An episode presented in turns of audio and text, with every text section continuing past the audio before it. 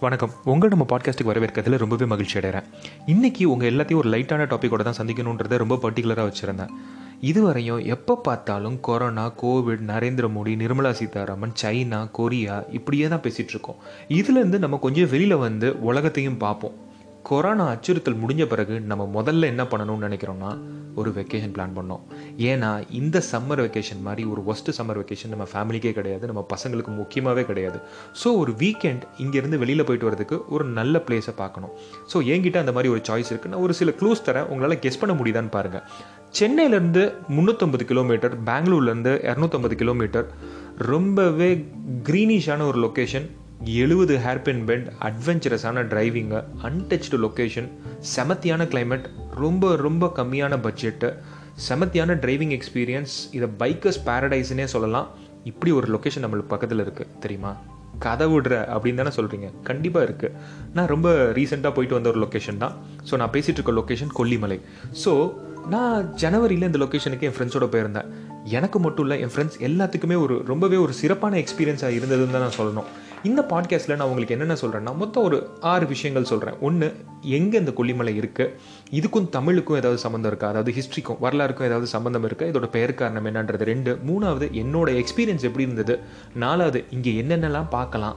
அஞ்சாவது எவ்வளோதான் ஏன் பட்ஜெட் ஆகும்?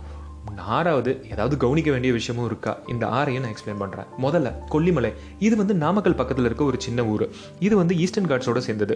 சென்னையிலேருந்து போகும்போது பார்த்தீங்கன்னா உளுந்தூர்பேட்டை பக்கத்தில் ரைட் எடுத்துட்டு சேலம் போகிற ரோட்லேயே போனீங்கன்னா ஆத்தூர் வரும். ஆத்தூரில் லெஃப்ட் எடுத்து நம்ம போனோம் பெங்களூர்லேருந்து போகிறீங்கன்னா சேலம் நாமக்கல் வழியாக போயிட்டு ராசிபுரம் வழியாக கொல்லி ஹில்ஸ் ஏறிக்கலாம். ஸோ இது ஈஸ்டர்ன் காட்ஸோட சேர்ந்ததுன்னு சொன்னேன். ஸோ இதோட ஹிஸ்ட்ரி ஏதாவது தமிழுக்கும் இதுக்கும் சம்மந்தம் இருக்கான்றதும் நான் ஒரு ஒரு ரொம்ப சின்ன ஒரு ஜிஸ்டாகவே வழங்குறேன். இது ரொம்பவே பழமையான லொக்கேஷனுங்க சிலப்பதிகாரம் புறநானூறு மணிமேகலை இந்த மாதிரி தமிழ் கப்பியங்கள் எல்லாம் இதை பற்றி ஒரு கண்டிப்பாக ஒரு பதிவு இருக்குது ஸோ இதை ஆண்ட மன்னன் பேர் பார்த்தீங்கன்னா வால்வில் ஓரி நீங்கள் அங்கே போனீங்கனாலே அவரோட சிலையை நீங்கள் பார்ப்பீங்க இவர் கிபி இரநூறாம் ஆண்டு இதை ஆண்டிருக்காரு. இவர் கடையல் வள்ளல்களில் இவரும் ஒருத்தர். ஸோ இந்த வாழ்வில் ஓரின்னு பார்த்தீங்கன்னா இவர் வந்து வில்வித்தையில் ரொம்பவே சிறந்தவராகவே இருந்திருக்காரு. இவரை பற்றி போயாச்சு நிறைய பெருமையாகவே பாடியிருக்காங்க. இது தமிழோட இதோட அசோசியேஷனு இன்னொரு ஒரு பிலீஃப் என்னன்னா சாணக்கியர். நம்ம எல்லாருமே கேள்விப்பட்டிருப்போம். நார்த்தில் ரொம்பவே ஃபேமஸான ஒரு ஆள். ஸோ அவர் இங்கே பிறந்து படிக்கிறதுக்காக வடக்குக்கு போனாருன்ற மாதிரி ஒரு நம்பிக்கையும் இருக்குது இதுக்கான எந்த ப்ரூஃபும் கிடையாது. இதோட பெயர் காரணம்னு பார்த்தீங்கன்னா இங்கே ஒரு அம்மன் கோயில் இருக்குது அது பேர் எட்டுக்கை அம்மன் அந்த அம்மனோட இன்னொரு பேர் கொல்லிப்பாவை. ஸோ அதனாலேயே இந்த ஊருக்கு வந்து கொல்லிமலைன்னு பேர் வந்தது. சரி என்னோட எக்ஸ்பீரியன்ஸ் எப்படி இருந்தது? நான் ஒரு பைக் ட்ரிப்பாக தான் இதை பண்ணினேன். நான் என்னோடய ஃப்ரெண்ட்ஸோடு சேர்ந்துட்டு பைக்கில் தான் ட்ராவல் பண்ணினேன் சென்னையிலேருந்து ஸோ ரொம்பவே ஒரு அட்வென்ச்சரஸான ஒரு விஷயமாகவும் இருந்தது. ரொம்பவே என்ஜாய் பண்ணக்கூடிய ஒரு டிரைவாகவும் இருந்தது. முத முதல்ல நீங்கள் பண்ண வேண்டியது என்னென்னா அந்த கொல்லி ஹில்ஸ் ஏற ஆரம்பிக்கும் போது அங்கே ஹேர்பின் பென்ஸை தயவு செய்து என்ஜாய் பண்ணுங்கள் ரேஸ் பண்ணாதீங்க. அந்த டிரைவிங்கை ஒன் ஆஃப் தி ப்ளசன்ட் டிரைவிங்காக இருக்கும். முப்பத்தெட்டு கிலோமீட்டரில் இருபது எழுபது ஹேர்பின் பெண்டு அப்போ இமேஜின் பண்ணி பாருங்கள் எப்படி இருக்கும் ரோடு அப்படின்னு சொல்லிட்டு. பச்சை பசேர்னு இருக்கும். டிரைவிங்கும் அட்வென்ச்சரஸாக இருக்கும்.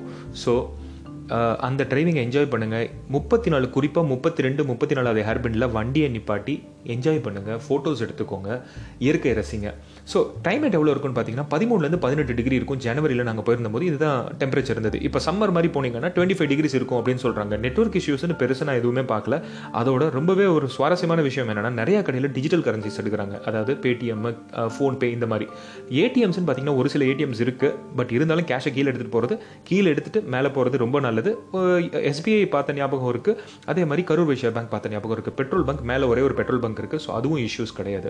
ஸோ இங்கே இருக்க லொக்கேஷன்ஸ் என்னென்ன பார்க்கலான்றதையும் நான் சொல்கிறேன் முதல்ல அர்ப்பலீஸ்வரர் கோயில். இது வந்து ஒரு சிவன் கோயில். இதையும் வாழ்வில் ஓரி தான் கட்டியிருக்காரு. இதுக்கு ஒரு சுவாரஸ்யமான கதையும் இருக்குது அதாவது ஒரு ஃபார்மர் ஒரு நாள் வந்து தன்னோட ஏரை வச்சு உழுவிட்டு இருக்காரு உழுதுட்டு இருக்காரு. அப்போ என்ன ஆகுது? இந்த ஏர் வந்து ஒரு கல் மேலே படுது அந்த கல்லுலேருந்து ரத்தம் வர ஆரம்பிக்குது. அதுதான் அந்த சிவனோட சிலை. இந்த சிவன் தான் அங்கே இருக்கார். ஸோ இப்பயும் போய் பார்த்தீங்கன்னா அந்த சிவனோட தலையில் ஒரு சின்ன அடிப்பட்ட மாதிரி தான் இருக்கும். இது அர்ப்பலீஸ்வரர் கோயிலோட ரொம்பவே வந்து ஒரு ஒரு சுவாரஸ்யமான நிகழ்வு. இங்கே வந்து ரொம்ப பீஸ்ஃபுல்லான டெம்பிளும் கூட இது. அதுக்கு பக்கத்துலேயே பார்த்தீங்கன்னா ஆகாய கங்கைன்னு சொல்லிட்டு ஒரு வாட்டர் ஃபால்ஸ் இதுவரையும் என் வாழ்க்கையில் இந்த மாதிரி ஒரு வாட்டர் ஃபால்ஸை பார்த்ததே இல்லை. ஆனால் இதில் ஒரு சேலஞ்சும் இருக்குது இதுக்கு போகணுன்னா நீங்கள் ஆயிரம் படி கீழே இறங்கி போகணும். திரும்ப ஏறி வரதுக்கும் இதே ஆயிரம் படி வரணும். ஸோ இது கொஞ்சம் டயரியான ஒர்க் தான். பட் ஆனால் நீங்கள் அந்த ஆயிரம் படி இறங்கி அங்கே போய் போய் பார்க்கும்போது அதோட பிரம்மாண்டத்தை பார்க்கும்போது டெஃபினட்டாக இது எல்லாத்தையுமே மறந்துடுவீங்க. குழந்தைங்களை கூட்டிகிட்டு போறீங்கன்னா கொஞ்சம் கேர்ஃபுல்லாக போங்க. அவங்க நடந்து வருவாங்கன்னா ஓகே இப்போ யாரையாவது கையில் தூக்கிட்டு போனோம் அப்படின்னா கொஞ்சம் கஷ்டமாக தான் இருக்கும். வயசானவங்க முடிஞ்ச அளவுக்கு அவாய்ட் பண்ணிடுங்க. இதுக்கு முடிச்சுட்டு மேலே வரும்போது நீங்கள் கம்ப்ளீட்டாக ட்ரைன் அவுட் ஆயிருப்பீங்க. மேலே வந்தோடனே பார்த்தீங்கன்னா ஃப்ரூட் ஷாப்ஸ் நிறையாவே இருக்கும். அங்கே இருக்க ஃப்ரூட்ஸை கண்டிப்பாக மறந்துடாமல் டேஸ்ட் பண்ணுங்க. ரொம்ப ஸ்பெஷலான ஒரு விஷயம் என்னென்னா மூலிகை சூப் இங்கே மட்டுமே கிடைக்கக்கூடிய ஒன்று கண்டிப்பாக டேஸ்ட் பண்ணி பாருங்களேன்.